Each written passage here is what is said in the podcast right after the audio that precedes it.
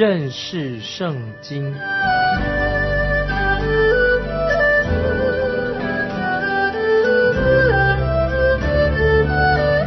认识上帝的话，把上帝的话带到全世界。本节目是由认识圣经机构和环球广播电台联合制作，欢迎收听。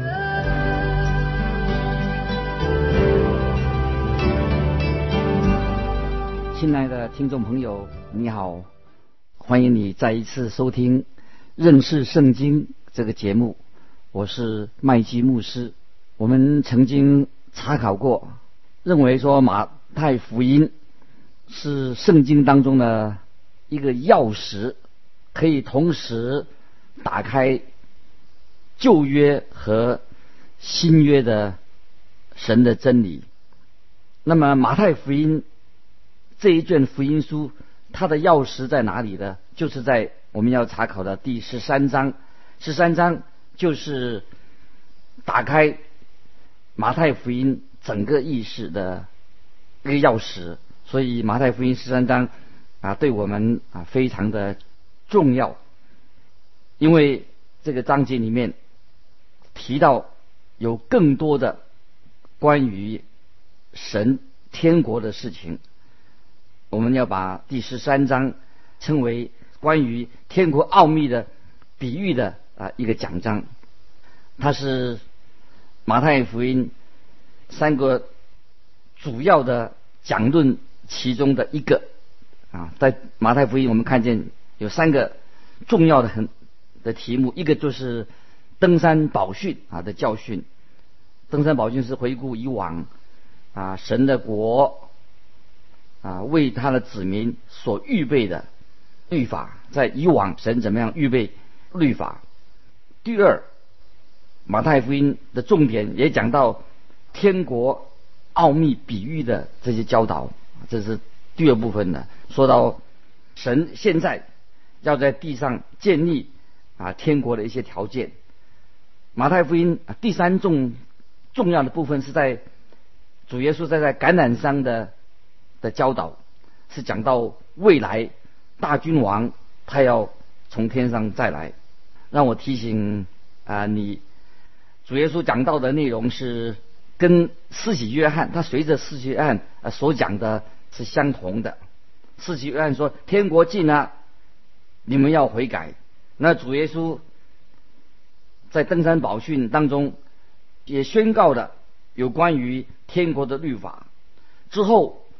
啊，主耶稣就用从山上下来，彰显他无比的大能，他行神迹，证明他有君王的权柄。接着他就之后他就差派他的门徒，赐给他们权柄啊，出去到处去传道。很可惜的就是以色列人拒绝了这位大君王，也拒绝了他的信息，所以主耶稣向那些。拒绝他的人，那些宗教领袖以及他传福音所去过的地方，那些地方人拒绝他，所以主耶稣就向他们宣告了神的审判。虽然神把道传给他们的，也在他们行神迹的，但是他们拒绝这位大君王，就有审判。神就宣告对他们的审判。再后来，我们也看见在马太福音里面啊，有一些人就是。要耶稣在天上显个神迹给他们看，主耶稣就对他们说：“除了先知约拿的神迹以外，再没有神迹给他们看。”啊，我们知道约拿的神迹是预表主耶稣从死里复活，也是他们不久之后，他们就可以看见，就知道说主耶稣后来果然是从死里复活，应验了。啊，旧约的预言，在最后，我们也看到啊，我们以前跟大家分享过的，最后，在马太福音十一章二十八节，耶稣就对个人，对每一个人都做这样做了一个邀请，做了一个呼召。他说：“凡劳苦担重担的人，可以到我这里来，我就使你们得安息。”啊，感谢神啊，神今天对你也有这样的一个邀请。现在我们要在这里，我们有一个问题。那有人问说，天国将来会是怎么样的一个状况呢？很明显的，主耶稣第一次来的时候，他并没有在地上建立了天国。天国奥秘的这个比喻当中，主耶稣就告诉我们，在地上要怎么样才能够建立天国，这个条件到底是什么？所以主耶稣他就用了七八个比喻来说明，到底天国的奥秘到底是什么啊？因为啊，圣经告诉我们啊，这个奥秘隐藏的啊，秘密的意思。那么，因为在圣经里面的话语当中，有些是隐藏着的，到后来才会显明出来。所以我们讲到身为天国奥秘的比喻，就是这个比喻它本来是隐藏的。秘密的，然后呢，后来才会把它显明出来，我们就明白的。比方说，教会就是一个奥秘，为什么呢？因为在旧约圣经里面从来没有提到关于所谓的教会，直到我们看见主耶稣定十字架，从死里复活以后，才有教会的出现。事实上，在主耶稣完成了救赎大功之前，都没有。提到教会，后来在以弗所书第五章二十五节就说到，正如基督爱教会，为教会舍己。这个教会这两个字在之前并没有出现过，在这里啊有一点很重要啊，提醒我们听众朋友，天国并不等于是教会，那么教会也不等于就是天国，因为。教会跟天国啊，他们不是那个意思不是相同的啊。在今天啊，天国可以说可以指到可以说整个基督教界。那么整个全世界来说，基督教可以被称为啊，基督教说啊，这是基督教界。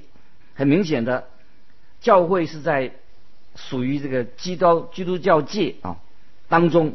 但是从任何一个角度来说，教会并没有包括。整个的啊基督教啊啊，所以教会啊是在这个整个基督教的里面，所以教会并不是包括了整个的基督教界的全部。那么天国奥秘的比喻要显明的是什么呢？就是说明说，因为以色列人他们拒绝了主耶稣向他们所宣告的天国的启示，告诉他们了。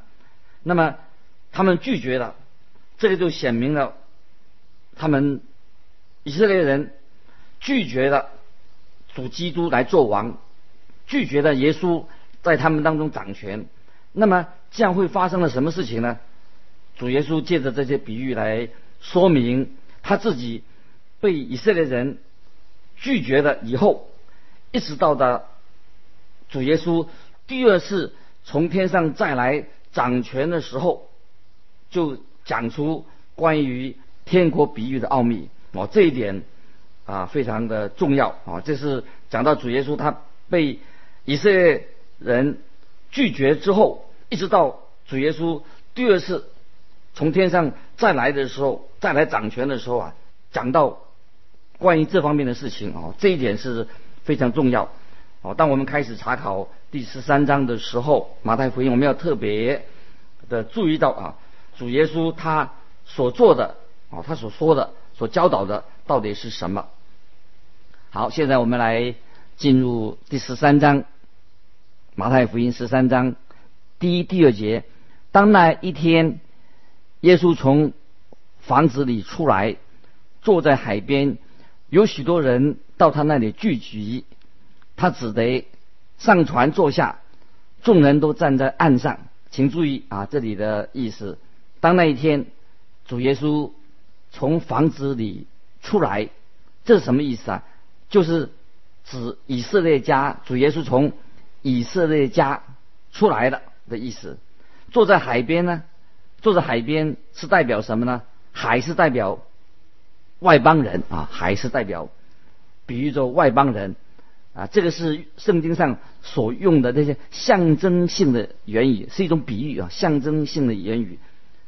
这里说到主耶稣要离开以色列人，要转向全世界。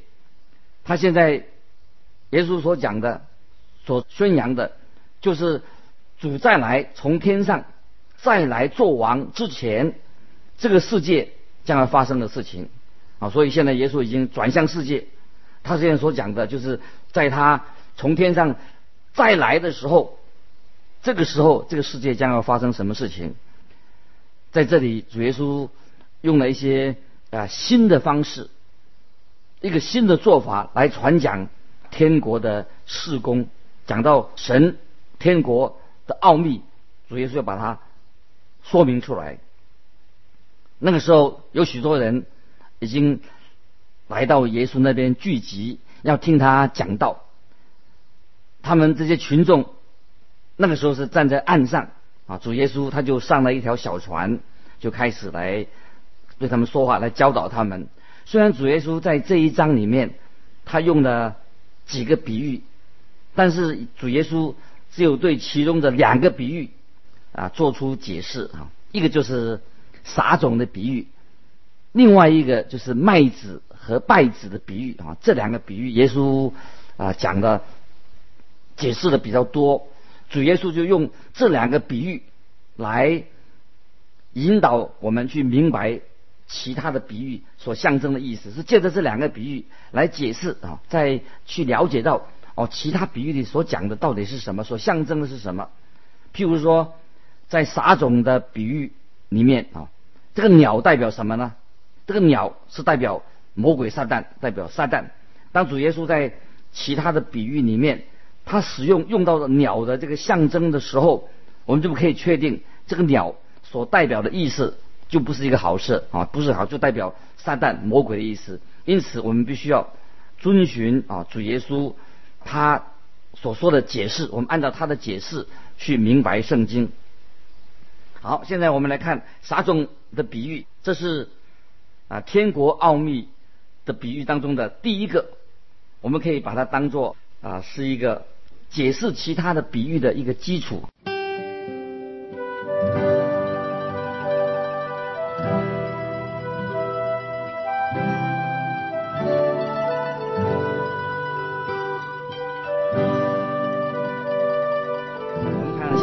三节，他用比喻对他们讲许多道理，说。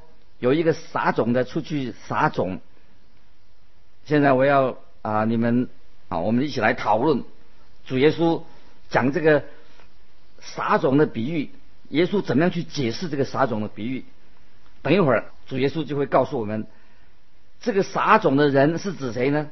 就是人子，他所撒的种子是什么？就是神的话。接着我们来看第四节到第八节。撒的时候，有落在路旁的，飞鸟来吃尽了；有落在土显石头地上的，土既不深，发苗最快，日头出来一晒，因为没有根，就枯干了；有落在经济里的，那经济长起来，把它挤住了。在巴勒斯坦这个地方啊，撒种是一个。很普遍的事情，因为大家都很熟悉撒种的事情。很多人他们会在地图上用犁来犁这个地、耕这个地。有时候他们甚至就有些人没有好好的把这个地把它耕好、把它犁好，就去撒了种。那撒种的人会直接的在地面上直接的去撒种，尤其在春天播种的时候，你会看到农夫们在撒种。当然，现在我们现代人撒种都用机器来撒种，在主耶稣的时代啊，撒种是用手来撒种的。像我以前啊跟大家所说过的，撒种的人是指谁呢？撒种的人就是指耶稣基督。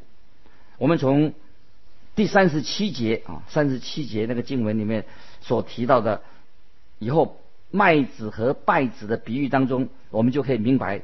撒种的人就是主耶稣他自己，就可以明白的。主耶稣是那个撒种的人。我认为这是我们更确实的知道，主耶稣在今天他仍然继续在我们当中做撒种的工作。感谢神啊！主耶稣虽然他是一位君王，但是主耶稣他卑微自己，谦卑自己，他脱下了君王的袍子，他变成一位像农夫一样，他正在做撒种的工作。虽然耶稣做撒种的工作，当然他仍然是一位尊贵的大君王。现在我们来看第十九十九节啊当中所所提到的种子啊，种子是代表什么呢？就是代表神的话啊，总代表神的话。田地呢，代表什么呢？就是指这个世界，世界整个世界指这个田地。这里你要注意，这里指的世界不是。指那个教会啊，教会跟世界不一样。我们所强调的、所指的，就是世界上这种的状况啊。认为说教会啊，我们认为教会就是在这个世界当中啊，教会在世界里面，但是教会外面还有许多的人，他们没有信耶稣，还没有接受耶稣做他们的救主。那么。神的话语就是要啊传给他们啊，传给这些世界里面的人，这些不同种类的人，不同种的人。有些人就接受的，有些人他们拒绝了福音。那么我们的责任，基督徒的责任是什么呢？就是我们要出去撒种。虽然不是每个人他都能够接受，但是我们的责任啊要去啊传福音，撒下啊福音的种子。这里啊，主耶稣他自己啊，他就是这个撒种的大使命。这个伟大的撒种的使命是谁呢？是由主耶稣他负全部的责任。感谢神，主耶稣也差遣我们，是给我们机会参与做这个撒种的的工作。这是神啊给我们一种基督徒的一个福分。我们也啊出去撒种。那么我们的责任是什么呢？就是撒种啊，在一块神所赐给我们的地方，我们要进行撒种的施工，所以我们要很认真的啊去做撒种的工作。那今天就是撒种的时刻，最好的时刻是今天，就是我们要撒种啊，这是我所要啊强调的啊。我这里不是在啊唱高调，我认为我们现在并不是收割的时候，现在乃是什么？就是人人。就是基督徒都要去撒种的时刻。也许有些人会说：“哎，主耶稣不是说过，当求庄稼的主打发工人去收他的庄稼吗？庄稼吗？那不是要去收割吗？没有错。让我们啊仔细的再把这一段话来看一看啊，就是在马太福音第九章三十六到三十八节。马太福音九章三十六三十八节，他看见许多的人。就怜悯他们，因为他们困苦流离，如同羊没有牧人一般。于是对门徒说：“要收的庄稼多，做工的人少，所以你们当求庄稼的主打发工人出去收他的庄稼。”这段经文的意思，主耶稣就是说到，是主耶稣要差派门徒去寻找以色列那些迷羊之前。耶稣所说的，耶稣差派他们出去找以以色列的家啊，进到以色列家那个迷羊那边，这表示说，律法的时代已经快要结束了。那么那个时候收割的时期是什么？是在撒种之后才去收割，因为已经经过了两千多年前，在律法时代的时候，种子已经什么？已经撒下去了。已经撒出去了，所以耶稣差派他的门徒，他们去了，到了一个新的时代啊，就是收割的日子已经到来了。所以耶稣派他的门徒去收割，是指这回事情。当一个记得，当每一个时代要结束的时候，都会有啊收割的行动。那么收割行动完了以后，会在另一个世代又开始的时候，就有什么？就有。撒种的行动，在这里我们所要强调的，请大家要注意的就是末期的收割啊，最后的收割就代表什么？就是代表审判的时候，每次收割的时候，代表就是审判的日子到了。所以我们可以从这个比喻里面看得出来，看得出来这个道理。但是在我们这个时代，你我所居住的时代，神的话语就像种子一样撒在我们当中。有些人接受这个种子，听了以后神的话，他就信了。神话语的种子就在他心里面发芽生长。这个是一个很令人啊快乐的事情。种子在我们里面，神的话在我们里面发芽生长的。但我还盼望啊，我自己还活着的时候啊，我的工作就是要撒下神话语的种子啊，亲爱的听众。希望你也是啊，也信了主以后，你也去撒撒种子，把神的话传开。在这里，我们要特别留意这个种子撒在什么地方，这个很重要。到底你把种子撒在什么地方呢？啊，这里说到有四种的地土，其中有四分之三的机会会使到这个种子没有办法成长，甚至那个种子就会死掉的。这个不是种子的问题。而是那个心田，就这个地土有问题。也许你可能会呃争辩说：“哎，这个我们信不信主是神拣选的吗？”但是在这个比喻里面提到，人有相当的自由度。对种子来说，土地的好坏、土地的状况是一个最重要的一部分，非常重要。就是这个土地有问题啊！现在让我们来看看主耶稣对这个种子撒在。不同的地图上，耶稣做怎么样的解释？在第四节，主耶稣就说到，有些种子撒在路旁，有飞鸟来了就把它吃掉了。在第十十九节，主耶稣对门徒他就做这样的解释：凡听见天国道理不明白的，那恶者就来把所撒在他心里的夺了去，这就是撒在路旁的了。飞鸟代表什么？代表那恶者、魔鬼，把撒在路旁的种子夺去了。这是值得我们每一个基督徒要自我反省的。亲爱的听众朋友，你不要把这个经文用在别人的身上，要把这个经文呢用在你自己身上。有人这么说啊，有一天当你到达天堂的时候，你没有想到，哎，怎么有些人呢？他也在天堂里面。可是你别着急。也不要惊很惊讶，因为他们也会感到很稀奇。哎，怎么你也在天堂里面呢？这里很明显的，路旁的土地撒在路旁的，是指教会里面的那些老基督徒的哦。他们听了神的话，但是没有用信心去接受，生活没有好的见证，神的话没有跟他们的信心连接在一起。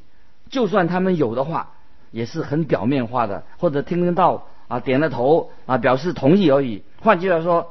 有些基督徒认为基督教的信仰只是一个是他们的生活的装饰品，成为教会的一份子，就像来参加一个俱乐部一样，他们的心是冷冰冰的。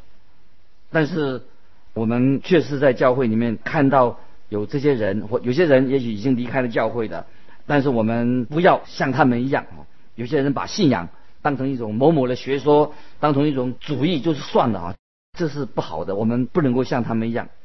接着我们看。第二种心田是什么？刚硬的像石头一样。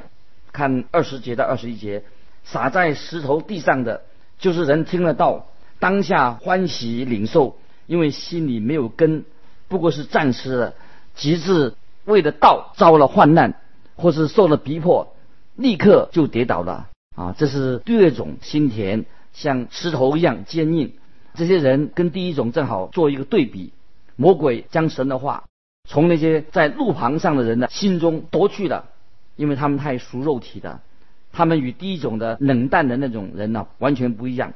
他们好像在烤箱里面，他们很热情，有时很激动，啊，有时会听到以后啊，开始的时候很火热，或者在特会里面又热情又跳又唱的哈。但是会议结束了，聚会结束了，火也熄灭了，啊，所以我们每一位亲爱的弟兄姊妹，啊，你自己应该在神面前啊，我们不要做那些或冷或热的基督徒啊，或者一下啊很火热啊，一下一下就冷下来的。所以我们应当不单单是在聚会里面心里火热，让我们回家以后，在家里面，在生活里面。仍然是非常的火热来侍奉神，信仰不是一个情绪的问题。那么，如果只靠着情绪，就像福音的种子撒在哪里啊？撒在石头地上的人。今天我们分享关于撒种的比喻啊，先做前面这两段，下面我们会再继续的查考关于马太福音这些比喻。因为时间的关系啊，我们今天只提到两种人，我们下一次会继续。欢迎你来信啊，跟我们联络，有见证跟我们分享，寄到环球电台认识圣经这个节目啊，麦基牧师收，愿神祝福你，我们下次很快的就再见。